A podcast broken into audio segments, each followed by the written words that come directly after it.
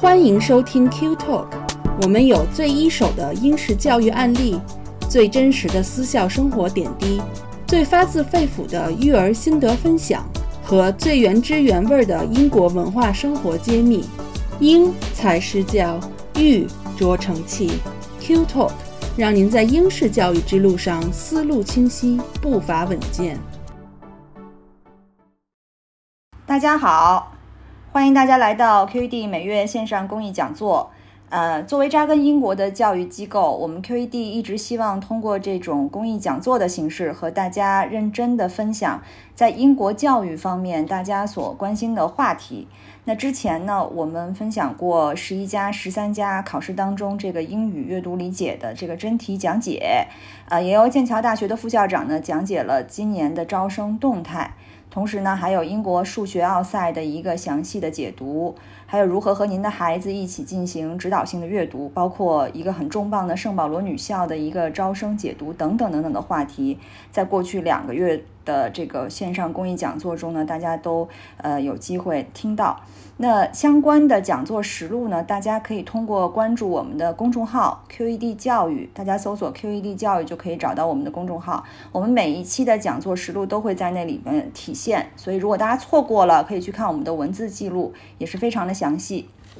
今天呢，我们分享的话题同样是和有意留学英国的听众息息相关的，因为您的孩子拿到 offer 之后，可能第一件事儿就要解决这个签证问题。那今天我们的主题就是最新英国留学签证申请事项。呃，为什么我们说是最新啊？如果我没有记错的话，应该是二零二零年的九月，这个英国移民局对于留学生的签证政策当时是有一个重大的改革。呃，那么加上这两年疫情的一个影响，可能大家的记忆确实需要系统的梳理一下。那我们也需要一位专家为大家进行一个详细的最新关于最新政策的一个梳理和解读。那今天我们请到的就是专家中的专家，来自英国签证与移民局以及英国驻华大使馆的安迪，他呢将和大家分享关于英国留学签证申请的一些最新的资讯、细节还有注意事项。呃，相信大家进到我们这个 Classin 界面之后，就可以看到那个聊天区。所以，如果您在讲座当中有任何的问题，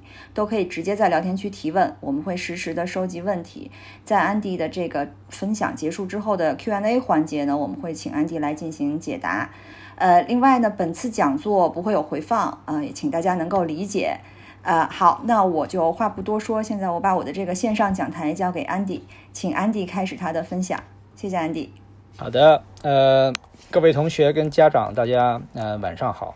呃，我是来自于英国签证及移民局，也就是大家耳熟能详的 UKVI 的这个客户经理，呃，大家可以叫我翁翔，也可以叫我 Andy。嗯，今天呢，这个呃话题呢，就像刚才这个主持人所说的，是关于我们的这个英国的学生签证。那么，其实对于这个在座的各位啊。如果您这个已经决定了要到英国去就读，这个无论是中学也好，或者是大学也好，那么我恭喜你，你做了一个非常明智的一个选择。那么如果您还是在考虑说我们的这个留学的目的地的时候呢，那么呃，在我看来啊，影响一个呃一个留学生。他们去这个选择留学目的地的时候呢，其实有三个非常主要的一个因素。那么第一个因素呢，就是我们所说的你所选择这个国家或者院校的这个教学的质量。那我相信这一点呢，QED 呢它是更加的专业。那么英国的这个教学质量呢，呃，我相信大家也无需质疑啊。我们以前有句老话经常说嘛，如果经济能力不是问题的话，英美肯定是首选。所以说呢，这句话呢。它不完全正确，但是呢，它在某个呃层面上呢，反映了这个这个呃社会大众啊对于这个英国的这个教学质量的一个反应，这是第一点啊，就是教学质量。那么第二点呢，就是这个留学的成本。那么留学的成本呢？这个我相信，呃，如果大家有在关注这个汇率啊，大家会也看到现在的这个呃英镑的这个汇率啊，几乎已经跌到一个历史的低点。所以说呢，呃，开玩笑的说一句啊，这个呃，此时此刻不薅这个羊毛，什么时候才薅呢？对吧？这个留学的成本呢，它是非常的这个低了。去英国的这个留学成本，其实对于以往这个高峰时期。一英镑兑十六块人民币的时候，现在几乎已经跌到了一半儿。所以说，去英国的这个这个留学的成本呢，其实相对于其他的一些比较热门的留学呃目的地来说呢，它其实是非常非常的合适了。那么，其实第三个要素，呃，我觉得就是这个签证的一个政策。因为签证的这个政策呢，首先它第一个影响到的就是说，你能不能到英国去就读你想要读的这个学科，这是第一点。那么第二点其实也更加重要的，而且我在其他地方参加很多宣讲的时候，有一些教育专家也讲到，就是说现在啊，这个文凭的这个含金量呢，可能没有像以往那么的。受到这个雇主的这个关注，那雇主呢，其实更加注重的是你这个人的这个工作经验。所以说，也就是说，你读完了这个大学以后，能否在当地获得相应的工作经验？这个其实对于大家以后的职业规划来说，无论是回国就业，或者是在英国本土去长期的停留下来的话呢，那它也是至关重要的。所以说，在这里面，如果有一个合适的签证政策，能够让大家毕业之后顺利的留在英国，那么其实也是对于这个目的地，呃。对于大家的这个吸引力来说呢，有非常重大的影响。所以说呢，对于那些还未选择英国作为你这个留学目的地的学生跟家长来说，那希望你通过这一次的宣讲呢，可以更加确定自己选择英国呢是一个呃非常明智的一个选择。那这个我们现在呢就正式开始了今天的这个我们的这个话题，也就是说英国的这个留学生的这个签证。呃，麻烦主持人翻下一页。那么，申请签证呢？其实来说啊，我们第一个需要问自己的这个问题，就是我到底需不需要去申请这个签证，对吧？那么需不需要申请签证呢？其实是根据你所持有的护照来决定的。那我们把全世界的各种类型的护照呢，分成了三个大类，大家可以看一下这个这个页面哈。那最左边的这个呢，就是假如说你是一个英国的公民。就是说我拿着一个英国的护照，那么我就相当于回到英国本土去读书，回到自己祖国去读书。那么我是不需要申请任何的签证到英国去读书的。那第二个这个群体呢，就是持有欧盟护照的这些同学或者家长。那么如果您是持有这个欧盟护照的话，那么在二零二一年一月一号之前呢？我们去英国去读一个超过六个月的学科的时候呢，也是不需要申请签证的。但是在去年的一月一号之后，呃，这个欧盟的这个护照持有人呢，他也需要和其他国家的人一样申请签证到英国去读这个，嗯，超过六个月以上的课程。那是因为一月一号，去年的一月一号，英国啊就是正式脱欧了。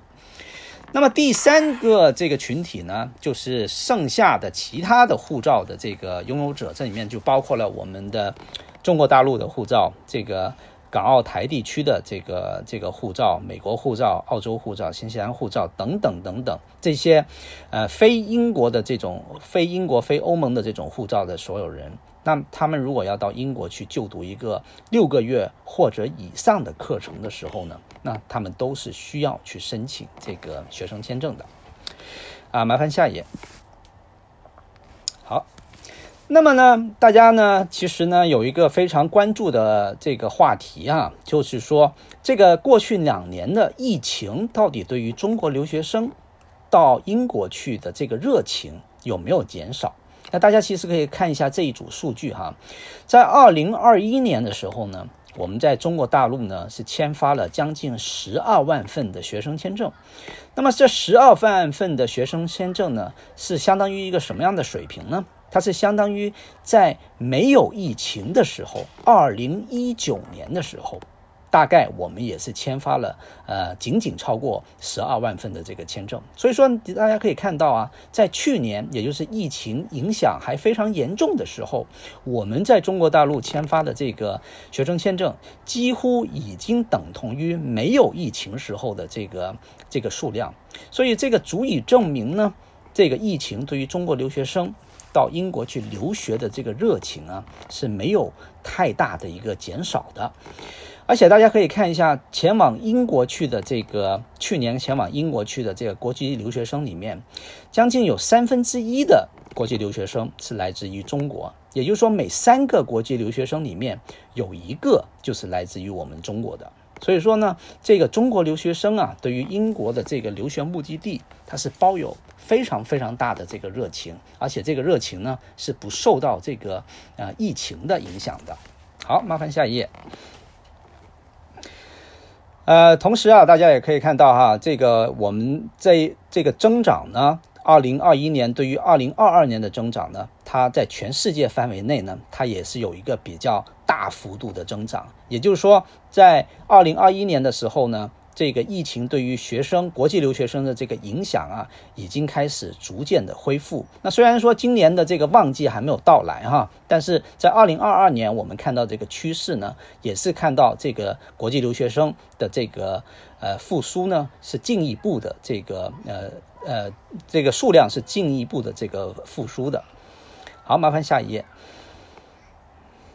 那对于没有申请过签证的这个嗯同学或家长哈，大家可能会呃想问一下说，哎，我们申请英国签证它的这个流程是什么样？那其实申请英国签证呢，它的这个流程非常的简单，它只有三个步骤，大家可以看到这个表。那么第一个步骤呢，就是我们说的准备的步骤。那准备的环节里面最重要的是什么呢？准备的环节里面最重要的是获得一个学校给您发的一个 CAS 号。那这个 CAS 号就相当于是学校他给你发的一个录取通知书。那这个录取通知书呢，它是一个号码。那经常会有学生跟家长会问说，我到底是什么时候才可以开始准备我的学生签证？那当你获得学校给您发的这个 CAS 号的时候，这个时候呢，就是你可以开始准备学生签证了。因为在我们的学生签证签证申请表上面，哈，会有一个问题，会问你，嗯，学校发给你的 CAS 号是多少？那如果你没有这个号码的话呢，你是进入不了下一步的。所以说呢，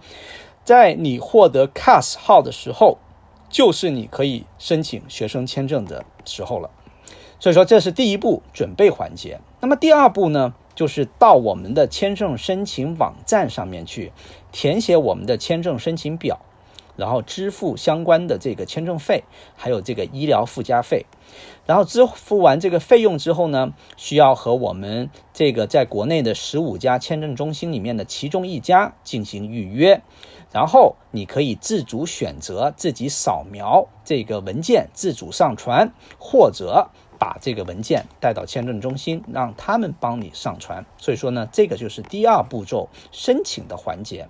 那么第三个步骤呢，就是根据您刚才所预约的这个时间，前往到签证申请中心去交你的护照、按指纹以及这个拍照。那很多人会把这个步骤描述成为面签啊，但实实际上呢，这个并不是叫面签，这个只是到签证申请中心去交护照。按指纹以及拍照，那英国的这个签证申请呢是没有这个面签的这个环节的，所以说这个跟美国呢是有一点不一样的。所以说整个申请流程呢，就是我刚才所说的三个步骤：准备、申请以及到签证申请中心去。好，麻烦下一页。那刚才所说的，我们在国内呢有十五个签证申请中心，大家可以看到，基本上涵盖了所有的这个主要的省会城市以及这个重点城市。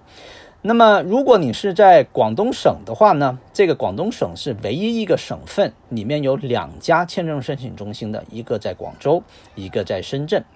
然后，我们的这个签证申请中心呢，它是没有领区的划分的。这个什么意思呢？就是说，无论你的户口所在地是哪，或者是你的身份证是哪里签发的，或者是你学校是在什么地方就读的，这个都没有关系。你只要去到这个任何。一家离你最近的签证申请中心，那既可以完成这个签证递交的这个环节。所以说呢，我们在全国呢十五家签证申请中心，大家都是可以任意的选择的。好，麻烦下一页。那接下来呢，我们就看一下学生签证的本身。那学生签证呢，其实分成两种，一种呢是叫做普通类别的学生签证，也就是我们常说的 student 的这个签证。那还有一种呢，就是儿童学生签证。那么这两种学生签证，它的区别就在于这个学生的年纪以及去就读的这个课程。那如果大家是去那边读小学或中学的话呢，那大部分的同学呢，他都会选择这个儿童学生签证。那么如果同学们是要去那边读本科或者以上的这个学历的话呢，那就是普通类别的这个学生签证就可以了。嗯，大家如果看到这一页哈，会发现说，哎，那如果我一个我是在十六岁到十七岁之间的这样子一个年纪，那我到底是应该申请学生签证还是儿童学生签证呢？那这个大家不需要太担心，因为在这个学校给您发的这个 CAS 上面呢，它会写的很清楚，你到底需要申请这个 student 的这个签证还是 trial student 的这个签证。所以说大家不需要担心，说我怕申请错了签证，没有关系，那个学校给您发的 CAS 上面会写的非常清楚。好，麻烦下一页。那这一页呢，大家可以看到哈，这个上面呢有这个好多国家以及地区的这样的一个一个名字在上面。那这是一个什么东西呢？那这个呢，我们把它称之为啊，这个材料差异化这个国家清单。它是什么意思呢？就是说，如果您所持有的护照。是上面其中一个国家或者是地区所给您颁发的，也就是说，如果您是上面的这个国家的或者是地区的这个这个公民的话，那么我们在申请英国的学生签证的时候，我们所需要交的材料是非常非常的少的，几乎就已经达到了拿着护照就可以去申请这个留学生的这个签证。所以说呢，接下来呢，我们就看一下申请学生签证到底需要准备一些什么材料。好，麻烦下一页。那这里这一页呢，就是在说我们的这个申请的这个材料。那我举一个例子哈，一个非常非常典型的一个例子，就是说，假如有一个嗯已满十八岁的中国留学生，他要到英国去就就读一个本科及以上的。呃，本科或者以上学历的这样子一个一个课程的话，那么他们需要这准备什么样的材料？那我们只需要关注最左边的第一列。那么这里面呢，我们一项一项材料对一下哈，大家就可以看到我刚才说为什么需要准备的材料非常少呢？第一个，我们上面写的是叫做 IHS Reference Number，那这个东西呢，它并不是一份材料。那大家不需要提前准备这个号码呢，在你填写完签证申请表、支付完这个费用之后，这个号码是会自动生成的。所以说，这个并不是一份大家需要需要提前准备的材料。那第二个呢，就是我们所说的 TB 的这个证书。那这个是什么呢？这个就是我们所说的肺结核的这个证明。那么肺结核证明呢，是一个大家都需要提交的一份材料。而且我们的肺结核证明呢，并不是说所有医院或诊所这个做的都可以，我们是有指定的这个诊所来做这个英国签证要求的这个肺结核的这个证书。所以说呢，大家一定要到我们的网站上面去看一下，说在国内有哪些地方的诊所，或者是哪一家诊所。是我们所接受的，所以说大家一定要和那个诊所进行预约。那如果不是在这个我们指定的诊所里面做的肺结核报告呢，我们是不给予接受的。所以说这一点大家一定要注意。所以说呢，这个呢姑且算是一份材料。那接下来呢，就有我们所说的叫做 ATAS，就是 ATAS 的这个这个证书。那这个呢？它只是针对于一些非常非常敏感的学科，那大部分这类型的学科呢，都是跟这个呃国防相关的这样子的一种学科。那呃，我相信大家去英国所就读的，应该百分之九十的科目都是不需要这个做这个 ATAS 认证的。呃，做 ATAS 认证呢，其实也非常简单，只需要去到 ATAS 的网站进行一个相关的注册，上面有非常详细的指引，告诉你应该怎么去操作。那同学们呢也不需要太担心，说，哎，我不知道我报读的学科到底需不需要做这个嗯 ATAS。那其实呢，在学校给你发的这个 CAS 上面呢，也是会写的非常的清楚，到底我所报读的学科需不需要去做 ATAS。如果 CAS 上面写着啊，你需要去做 ATAS，那么这种情况你就要需要到 ATAS 的网站去进行相关的注册。跟着他们的流程去完成，那么我们就可以获得 ATAS 相关的这样子的一个一个认证。所以说呢，这项这项材料呢，我们姑且并不算它是一个必要的这个材料，因为它只针对于一些特别敏感的学科。那接下来的两份材料呢，就是我们所说的这个父母的同意书以及我们的亲属关系证明，也就例如像出生证这样子的文件。那么，如果你是已满十八岁的孩子的话呢，这两项材料都是不需要交的。但是，如果你是未满十八岁的话呢，这个父母的同意书还有这个出生证，那它都是需要提交的。那接下来那一项呢，是关于监护人的这个安排。那这个呢，也是只是针对于如果你要申请儿童学生签证才需要去准备这个。如果你是已满十八岁的这个成年的这个申请人的话呢，这个监护人的安排，这个也是不需要提供的。那接下来的两份材料呢，就比较有意思了。这个是关于到我们的这个银行的这个存款证明，就是银行里面得有多少钱的这个证明，以及其他在 CAS 里面列出的材料，例如说你的学习成绩单、你的雅思成绩，那这些等等的这些内容。那么，如果你是持有中国护照，也就是刚才我们说的在材料差异化清单上面的国家的话呢？那么这两项这个材料呢，大家在申请签证的时候都是不需要交的。那这个不需要交，它并不等于你不需要有这些材料。这个是一个什么意思呢？只是说你在交签证申请的时候，这两份文件不需要扫描，也不需要交。但这是因为你是属于这个材料。差异化清单上面的这个国家，我们给予你足够的信任，觉得你是有这些材料的，所以说我们不需要看。但是呢，我们的签证官呢，他们是有权利，假如说他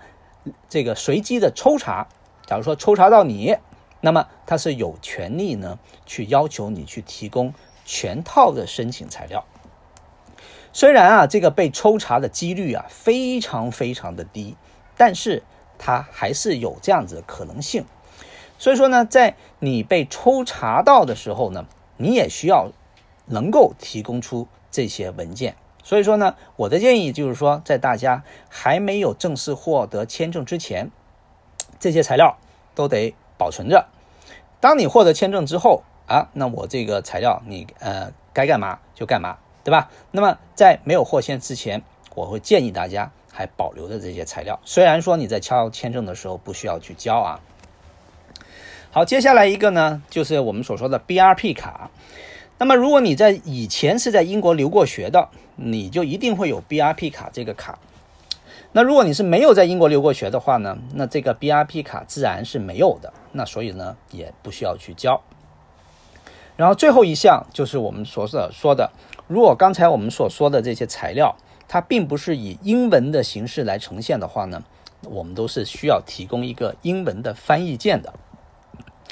所以啊，综上所述哈，我们看一下，我们说了那么多的材料，实际上大家如果是一个已满十八岁的这个中国留学生去英国读一个非敏感的学科的话，那么你实际上所需要准备的材料，其实就只有肺结核证明，对吧？其他的材料呢，是因为中国在这个材料差异化清单上面的这个国家，所以说呢是不需要去提交的。好，麻烦下一页。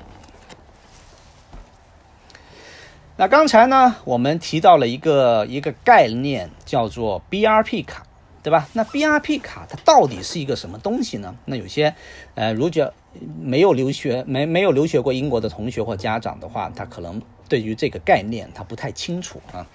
那 BRP 卡它到底是什么呢？BRP 卡呢，实际上是一个我们对于长期签证的这样子一个描述。那大家传统意义上会觉得说，签证它应该是贴在护照上面的一张纸，那张纸叫签证，对吧？但是呢，这个概念是没有错的。但是对于英国的学生签证来说，或者是长期签证来说呢，它并不是一张纸，它是一个像你身份证大小这样子的一张卡片。这个卡片我们就叫做 BRP 卡，生物居住卡这样子的一个一个卡片。那这个卡片呢，是需要你入境英国到指定的这个邮局或者是学校，假如说你的这个学校有领取点的话，去领取这张 BRP 卡。那么我们如何去获得这张卡呢？首先，当你的签证获批的时候，我们仍然会在你的护照上面贴上一张九十天有效的临时签证。那么我们就需要在这个九十天之内前往到英国去，然后我们入境英国之后呢，到指定的邮局或者学校去领取你的 BRP 卡。那这这里呢，大家也无需担心说，哎呀，我不知道我要到英国哪个邮局或者是哪个学校去领取我的卡。在我们发回给你的护照的时候呢，我们一般来说呢会附上一张 BRP 卡的信。那这个信呢，有可能是纸质的，也有可能是电子版，通过邮件的方式发到您的邮箱里面。那么这个邮件上面，这个信上面呢，它会写的非常清楚。大家要到哪个地方去领取你的 BRP 卡？所以说呢，到时候到达英国之后呢，大家需要凭借着这封信到指定的地方去领取你的 BRP 卡。所以说呢，上面都会写的非常清楚，大家无需担心。好，下一页，谢谢。那这个时候，这个这一页呢，就是有些同学会家长啊，可能会问说：“哎，我在英国这个读书的期间。”我想这个有一些实习的机会，或者说我想做一些兼职的工作，增加我的这个社会体验，或者是我想更好的融入当地这个社会。那么我在英国的时候，到底能不能去工作呢？那么我们的学生签证呢是这么规定的：如果大家去英国去就读一个本科及以上的这样子一个学历的话呢，那么我们是允许大家进行。这个呃有限度的这个工作，那我们在这个读书期间，就是在上课期间呢，我们是允许大家每个星期工作不超过二十个小时，也就是我们的兼职工作。那么在放假的时候呢，大家是可以进行全职的工作，也就是每周四十个小时的这样子一个。呃，工作，所以说呢，这点呢，就是要看大家所持有的这个学生签证的这个类型，来决定大家有没有有没有这个工作的这样子的一个一个权利。好，麻烦下一页。那接下来这一页呢，就是比较重要了，因为这个呢，就是对于整个嗯全球的留学生的或者是国际教育的这个市场呢，相当于起了一个非常非常重大的一个影响。就是在时隔十年之后啊，英国呢是重新的恢复了我们的毕业生工作签证，以前叫做 PSW 这样子这种签证类型，那现在不叫 PSW，它叫这个毕业生工作签证，我们就说所说的 Graduate Route 这样子这种签证类型。那这个签证类型是什么意思呢？就是在大家读完本科、研究生或者是博士之后。大家都是有这个权利去申请两年或者是三年的工作签证这样子一个机会。那么这个呢，工作签证呢是无需雇主的担保，也就是说，只要是大家在英国获得了本科及以上的学历的话，那么我就可以申请这个两年或三年的工签，可以让大家在两年、三年之内在英国可以找工作、居住、出入境。都没有任何的这个问题，在两年、三年之后，我的签证到期了，那么我也有足够的两年或三年的工作经验。那这个时候，我可以再决定说我的未来走向是回国发展呢，还是说继续留在英国去发展？那这个两到三年的这个工作经验，我相信无论大家做什么样的选择，这个。都能够给大家未来的这个就业提供了一个非常非常大的一个帮助。好，麻烦下一页。那么除此之外呢，除了毕业生工作签证之外呢，我们也有其他不同种类的这个签证类型，包括了第一种我们这个非常常见的我们所说的普通的工作签证。那么这里面呢，普通的工作签证呢是要求这个有一个雇主的担保，我们才可以申请这种签证。那么如果一个留学生在毕业了之后，能够马上找到一家公司，这个雇主愿意给他做担保的话，那他也可以直接申请这个普通的工作签证，而无需申请刚才我所说的毕业生工作签证。所以说呢，这个全凭大家的实际情况来这个呃来决定申请哪种签证。那毕业生工作签证刚才所说的两年三年到期了之后，如果我还想留在英国的话，那么我也可以把这个工毕业生工作签证。转成这个普通的工签，那当然这个前提就是说你的这个雇主愿意给你做担保。那么其实这里呢，嗯，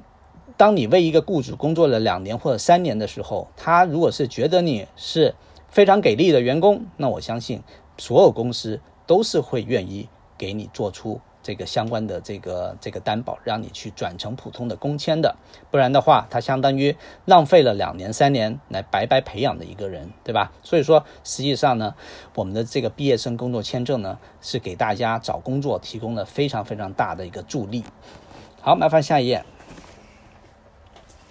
那这里面呢，有一些对于学生签证的一些嗯提示吧。那我们也着重讲一下第二点，就是说我们所说的这个。嗯，在银行，我们的这个存款到底需要达到一个什么样的数额才可以？虽然说啊，我们这个银行的这个存款证明啊是不需要交。那假如说我万一被抽中了，我需要交的话，那我也需要知道说我这个银行证明到底需要有多少钱，余额得有多少才可以满足要求。那它这个余额的要求呢，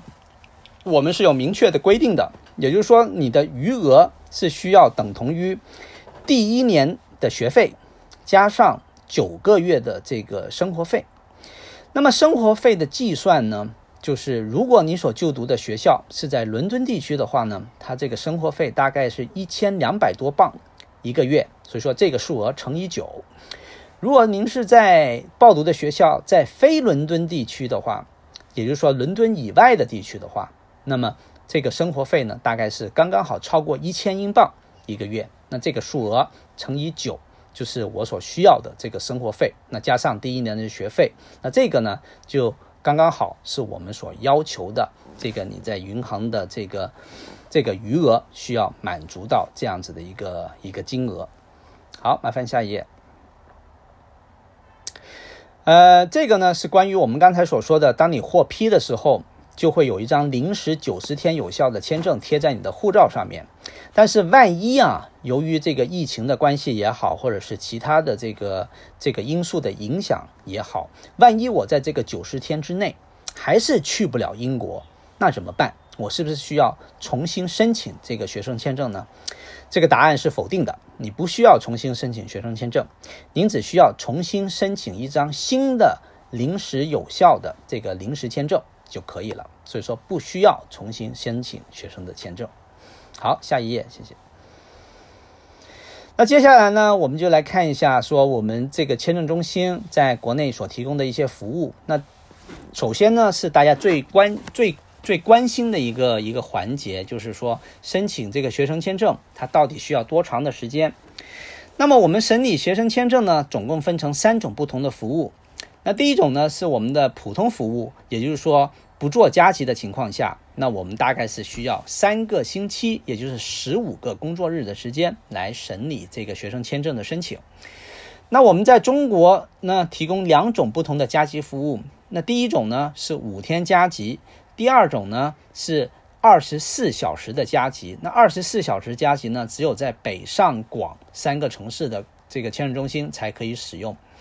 那么目前呢，由于这个英国签证及移民局啊，就是我们目前需要大量的资源是放在处理这个国际的人道主义的这个签证申请上面，所以说呢，对于其他的这种签证类型呢，是产生了不同程度的这个影响。这里面呢，就包括了我们现在的这种加急服务，就是五天的加急和二十四小时的加急呢，在整个中国呢，都是处于暂停的状态的。也就是说，大家呢目前呢是不能够使用任何的加急服务，只能使用这个十五天、十五个工作日这种嗯服务。所以说呢，大家呢一定一定要预留充足的时间来申请您的这个签证，而且最好是要尽早的去申请你的签证。当你获得你的 CAS 的时候，就尽快去申请这个这个签证。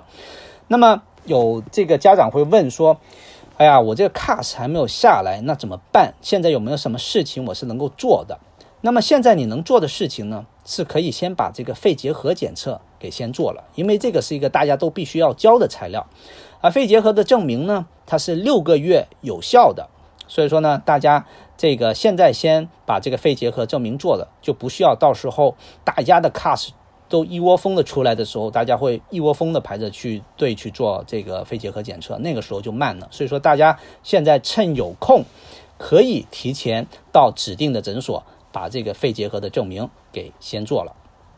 好，麻烦下一页。那我们的签证中心呢，其实也会提供其他的不同的服务。那我在这里面呢，就不一一的去这个呃叙述了。然后大家可以到我们的签证中心的网站去看一下这些相关的服务，看看有没有大家呃所需要的。好，下一页。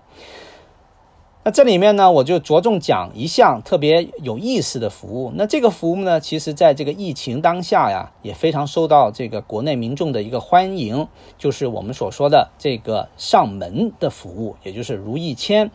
那大家回想一下，刚才我所说，我们申请签证的最后一个环节，是不是要到签证申请中心去按指纹、拍照和呃放下你的这个这个护照，对吧？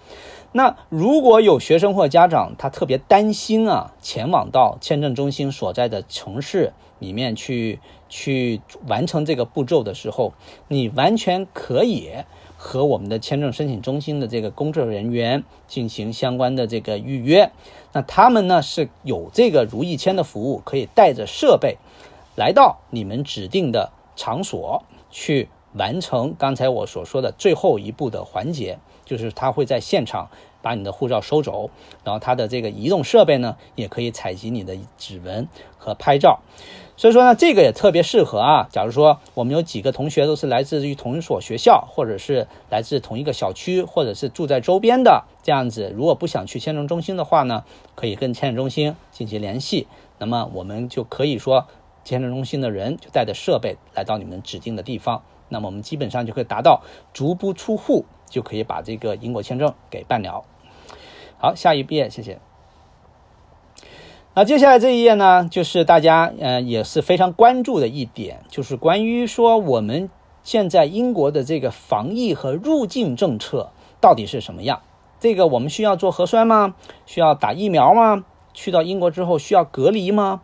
那这些问题呢，其实啊，在这个今年的三月十八号之后，都已经不成为任何的问题了，因为在今年的。三月十八号凌晨四点开始，英国呢就取消了所有的防疫相关的这个这个政策，也就是说，你前往英国去不需要做核酸，不需要打疫苗，无论你新冠这个检测是阳性还是阴性，你都可以入境英国，而且也不需要隔离，不需要集中隔离，不需要居家隔离，什么隔离都不需要。而且在公众的场合，大家可以通过一些，呃，假如说大家如果有关关注这个英超的赛事的话呢，大家也可以看到，基本上英国的民众呢，这个也也不戴口罩了。所以说呢，其实呢，这个防疫的政策在英国来说呢，基本上已经完全完全放开了。所以说大家呢就不需要担心说，哎呀，我没打疫苗，我没做核酸，我到底能不能到英国去？这点大家无需担心，都可以自由的进出。好，麻烦下一页。那这里面呢，就有一些比较有用的这个这个网站的一些链接，大家可以看一下。这里面就包括了我们刚才所说的这个 TB 的 test，就是肺结核证明的这个网站。那这上面呢会告诉你说，在中国大陆地区有哪些诊所是我们指定的诊所，那大家就可以点击相关的这个链接来获取大家所需要的一个一个资讯。好，下一页，谢谢。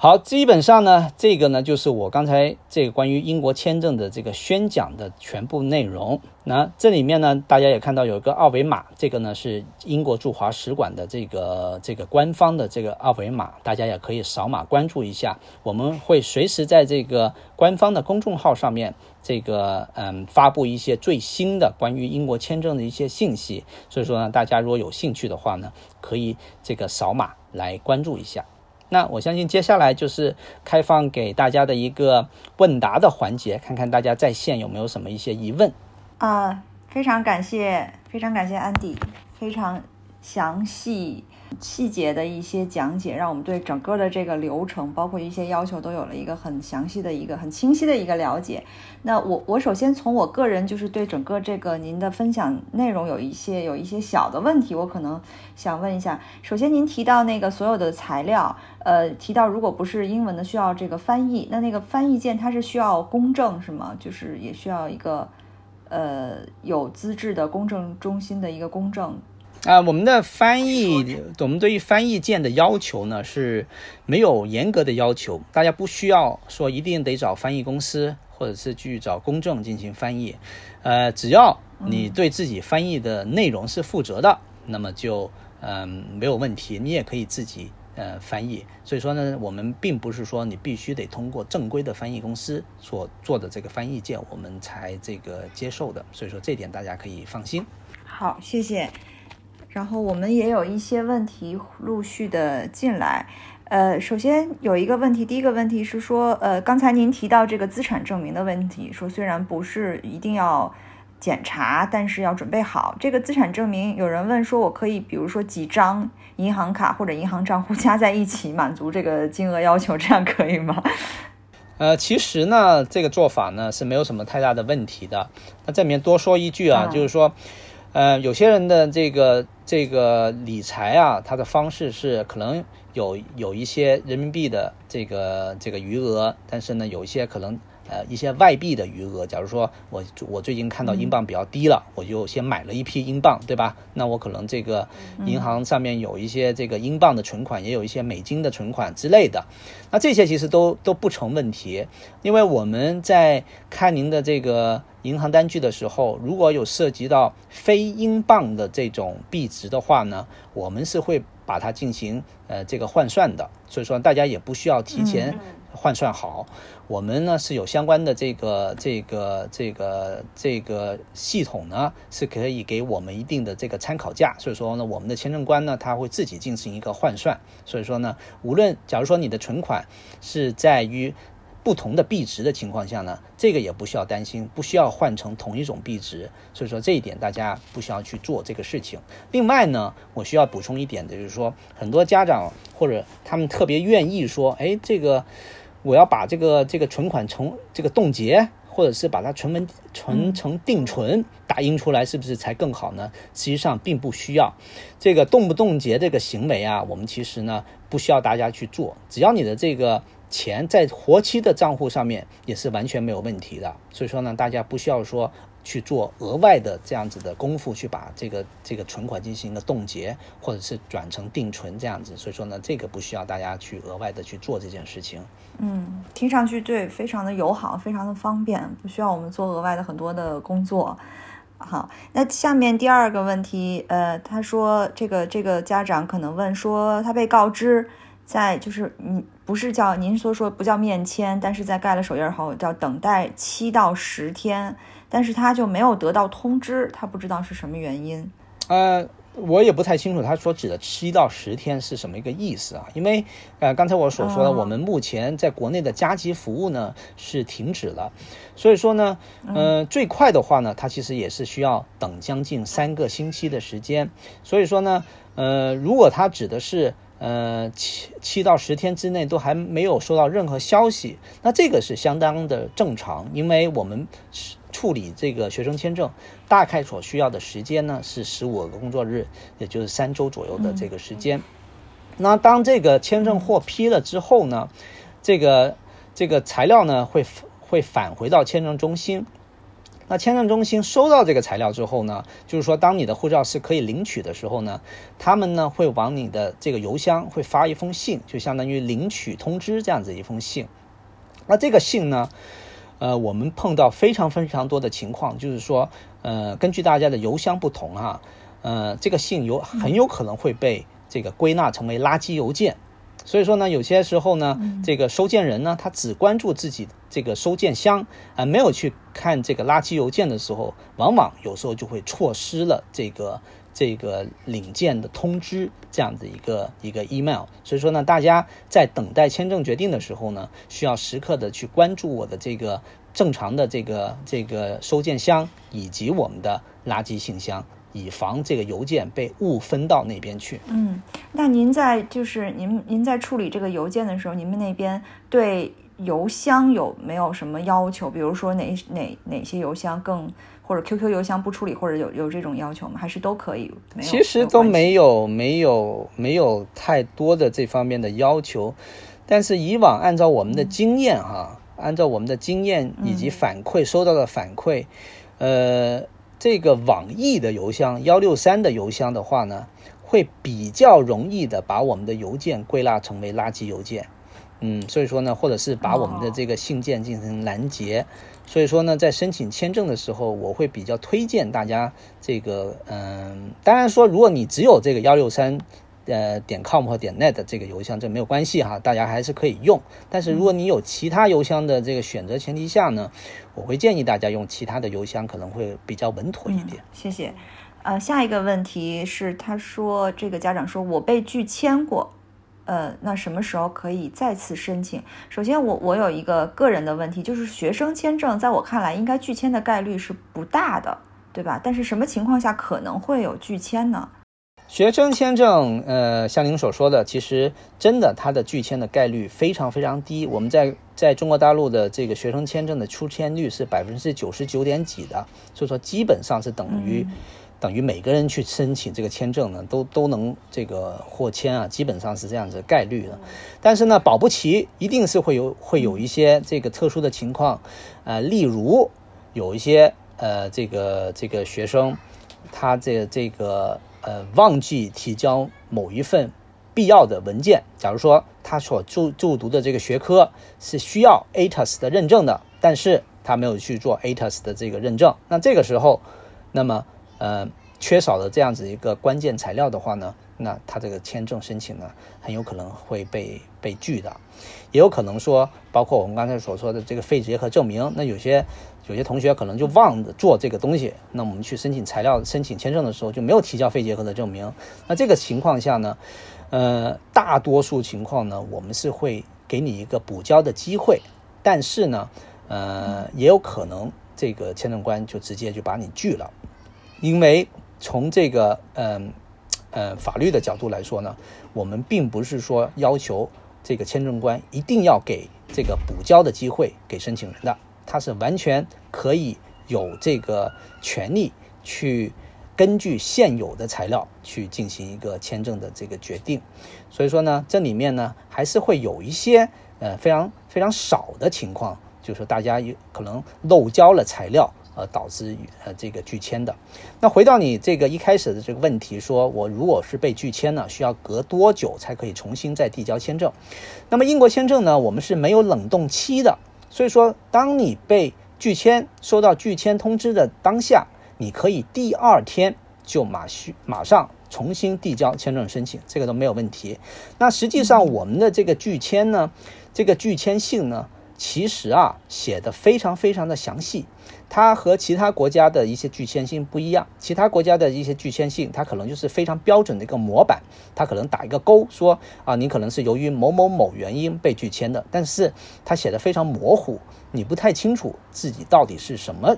原因被拒签的。但是英国的拒签信呢，我们一封一封都是手打的，是写的非常非常的详细的，你会非常明白清楚的知道自己因为什么什么材料交了或没交，或者是签证官对你有什么样的疑虑，来导致你被拒签。所以说，我们的拒签信呢，你实际上换一个角度来看，你可以把它看成我下一次申请的一个指南，因为我们的拒签信会告诉你，你在下一次申请的时候，你需要来解决我们在签证在这个拒签信上面所提到的问题。那当你把这些问题都解决了，或者是能让我们满意了，那么我们就没有理由再拒签你了。所以说，你还是会很大几率的正常出签。也就是说，即使被拒签过，呃，如果按照您所说的，按照手打信的一条一条解决，是不会影响下一次申请，没有本质的影响。对，嗯，只有一种情况是例外的，就是说，如果这封拒签信上面写着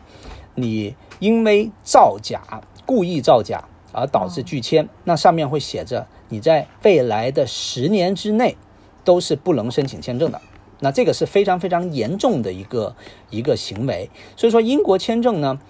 呃，只要你是诚实的，那么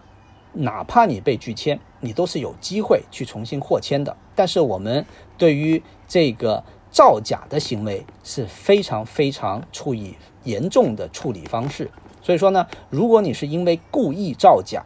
而导致被拒签的话，那么你在未来这十年之内，你。每一次交签证申请，我们基本上看都不看就自动拒签。所以说呢，大家在递交签证申请的时候，一定要是以诚实，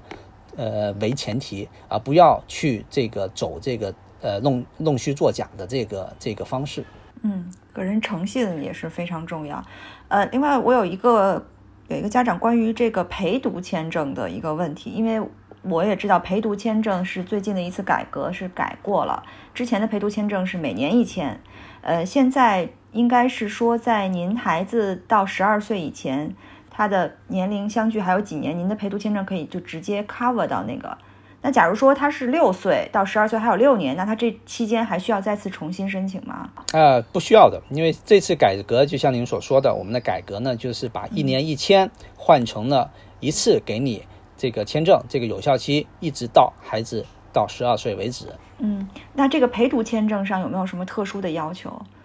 陪读签证没有什么特殊的要求，只要你这个孩子是被英国的学校录取了，获得了这个学生签证，或者是你同时跟学生一起递交的情况下，那么呃就可以了。然后他唯一的要求呢，就是说，呃，你不能是两个人都陪，就父母双方啊，不能是两个人都陪读，必须是有一方是在国内的，只能是一方去进行陪读。嗯，呃，好，我们这儿有一个观众最新的问题，他说我们已经在英国读了两年的 GCSE 课程，今年九月份要开始读 A Level，需要办理 A Level 签证，呃，还需要重新再做肺结核的检查吗？嗯，如果您一直在英国没有回国的话，那么你就不需要去做肺结核这个检测。那如果说我做完 GCSE 回国过个暑假或者呃，来度假，只要你离开英国没有超过六个月的时间，你也不需要重新做肺结核的证明。但是如果你回国了超过六个月的时间，也就是离开英国超过六个月的时间的话呢，那我们就需要重新做这个肺结核的证明。嗯，好的，谢谢。啊，还有一个关于日期的问题，其实您刚才也提到了这个处理的整个的流程需要的时间，但是呃，可能这个家长是想说最保险，他说需要距启程之日。提前多久来申请签证是最保险的？最保险啊！我们签证审核时间呢，大概是三个星期，也就十五个工作日的时间。嗯，那么呢，如果算上这个来往签证中心的一个邮寄的一个一个这个路程的话呢，呃。这个，因为现在这个受到当下的这个疫情影响哈，我不知道对于这个这个快递服务有没有什么重大的一个一个影响。就相当于，假如说你前段时间像上海的这样的情况，基本上所有的这个这个快递也好，运这个签证中心也好，是处于一个停运的这个这个状态的。所以说呢，这个不好说，你需要预留多长的时间比较保险？因为现在这个疫情呢，时刻在变，对吧？但是我会，假如说在没有疫情的情况下，我个人会保留将近四周左右的时间，提前四个星期吧，就提前一个月左右的时间来申请签证，这样子会比较保险一点。最少最少，你也需要预留十五个工作日，也就三周左右的这个时间，这已经是非常紧了。但是呢，呃，还是有这个这个来得及的可能性。但是如果你需要特别保险一点的话，在没有疫情的情况下，我会建议，呃，这只是个人建议，不是官方建议啊。我个人建议大概是，嗯，四周左右的时间会比较保险一点。嗯，好，谢谢您。还有一个关于资金的这个问题，这个这个读者应该这是一个应该观众是一个学生，他说，如果是父母的卡的附属卡来作为这个资金证明的卡，可以吗？需要呃出什么证明？附属卡是在在父母的名下吗？父母名下，对，呃，附属卡我理解应该是父母名下的附属卡，一张信用卡的副卡。如果是在父母名下的这个卡的话呢，其实。这个和主卡也没有什么太大的区别嘛，因为它都是在父母其中一方的这个名字下面对吧？那如果那这个时候呢，其实就需要提供一个呃亲属的关系证明，就是相相当于是这个嗯呃出生证。那出生证就可以证明说，哎，这个这个是我爸，这个是我妈，对吧？那这个的话，我就可以证明说，呃，这个钱是可以给我用的。所以说呢，只要是出示这个出生证明呢，就可以。而且出生证明有一个好处在于什么呢？中国的出生证它都是中英双语的，我们也不需要去额外的是额外的去进行翻译，对吧？这直接交这个原件就可以了，啊，不用交原件，就是自己去扫描上传就可以了。嗯。对，还有一个就是可能很个别化的问题，因为呃去年的这个大家知道 A level 是因为是判不是说直接考试，所以导致很多学生的 A level 成绩很好，被一些大学录取，可是雅思成绩没有达到这个要求，所以他只能在呃再隔一年重新的去，就是说去年没有入学，可能今年靠新的雅思成绩来希望能够入学，那需不需要再重新的申请这个留学签证？如果是这种情况的话。那他在去年的时候，那应该也是没有申请签证嘛，对吧？那如果他在今年他需要到英国去，需要入境英国去读读书的时候呢，那他当然是需要去申请这个这个签证的。那今年在，但是呢，像对像我说的，但是他这个雅思成绩呢，他是不需要交的，在申请签证的时候是不需要交的。嗯，就主要就是还那个您所说的 CAS 号。对。对，现在目前好像暂时问题就是这些，呃，非常非常感谢安迪，这个非常的细致啊，让我们都都是有一个非常清晰的脉络了。现在对于这个最新的政策，我相信这个签证政策来讲和这个英国政府变动应该没有不会有太大的关系，不会说签证政策几年就一年一变或者两年一变。我来，我觉得应该是相对比较稳定的，除非是真的像脱欧这种大环境的变化，可能才会导致导致这种留学签证的变化，是不是？从您的经验来讲是这样的吗？呃，我觉得其实从这个签证的角度来说啊，其实对于这个中国，尤其是来自于中国的这个留学生，呃，是是一个。越来越好的这样子一个一个态势吧，因为呃从一从一点来说非常明显的一点啊，就是举个例子来说哈，就是英国的这个去年的一月一号脱欧之后，那这个表面上来看好像对于中国的留学生没有什么特别大的影响，对吧？因为这个对于这个来自于欧盟地区的学生会比较有比较大的这个这个影响，但是实际上呢。这个这个脱欧了，其实对于中国的留学生来说呢，它是有一个非常重大的利好的一个地方，是在于这个欧盟的学生呢，你想想他在没有脱欧之前，他在英国呢是不需要任何的签证去读书、居住或者是工作的，但是呢，在脱欧了之后，他如果要在英国去读书和工作，他也和中国留学生一样。他需要去申请这个签证，对吧？那对于中国留学生来说呢，以前碰到这种问题，那个雇主呢，他可能会优先选择欧盟的学生，因为不需要帮他们解决签证的问题。但是如果我去雇佣一个中国的留学生，我就要去帮他解决签证的问题。那很多雇主在你同等的竞争力的情况下，他可能为了省事儿，他就会选择一个欧盟的学生。但是呢，现在。一碗水端平了，对吧？欧盟的学生跟中国留学生同样的竞争力的情况下，那么欧盟的学生在签证上面没有任何的优势了，他就和中国学生一样，也要同样的申请这个签证。所以说呢，对于中国的留学生来说，会其实会变得更加公平公正，因为我个可以全凭自己的本事来这个去竞争一个职位，而并不是说我受到这个呃签证的不公而失去相相应的一些呃工作机会。所以说呢，整个。这个这个国家的发展来说呢，其实对于中国的留学生，其实会变得越来越有利。我觉得在无论是去英国留学也好，或者是嗯在英国的这个将来的这个居住，或者是找工作也好，其实对于中国留学生来说呢，会变得更加的公平公正。所以说，对于中国留学生来说是一件好事儿。嗯，确实是一个非常利好的消息。好，那今天时间的原因呢，可能我们很多还有一些听众的问题，我们没有来得及回答。那大家如果还有什么问题，可能您之后想起来了，您可以在我们的讲座群中提出来。那我们的同事呢会收集后集中的在讲座群中进行解答。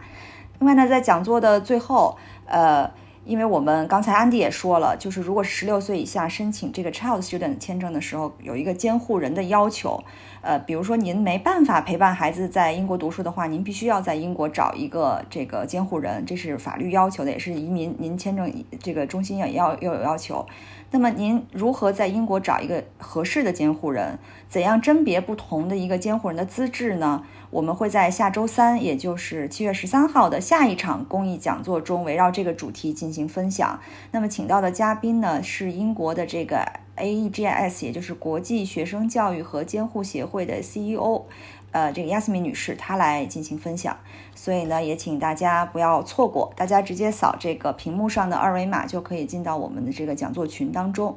好。那么最后呢，再次感谢安迪，也感谢大家的到来，也祝这个北京呃国内的朋友大家晚安。如果是在英国的朋友啊，应该也不会有英国的朋友在听这个，但是也同样祝大家有一个美好的一天。好，谢谢安迪，谢谢大家，大家晚安，拜拜，拜拜。Q Talk 是由英国 QED 教育集团主办的，讨论英国教育与文化生活的一档播客节目。希望我们的节目对你会有一些些帮助。更多英式教育访谈、讲座、干货，请在微信公众号平台、微信视频号、小红书、哔哩哔哩和 YouTube 上搜索 QED 教育。麻烦您点击订阅、分享我们的频道或者给我们留言。您的举手之劳就是对我们的最大鼓励。祝愿每个学子都可以在国际舞台上发挥出自己的最大潜能。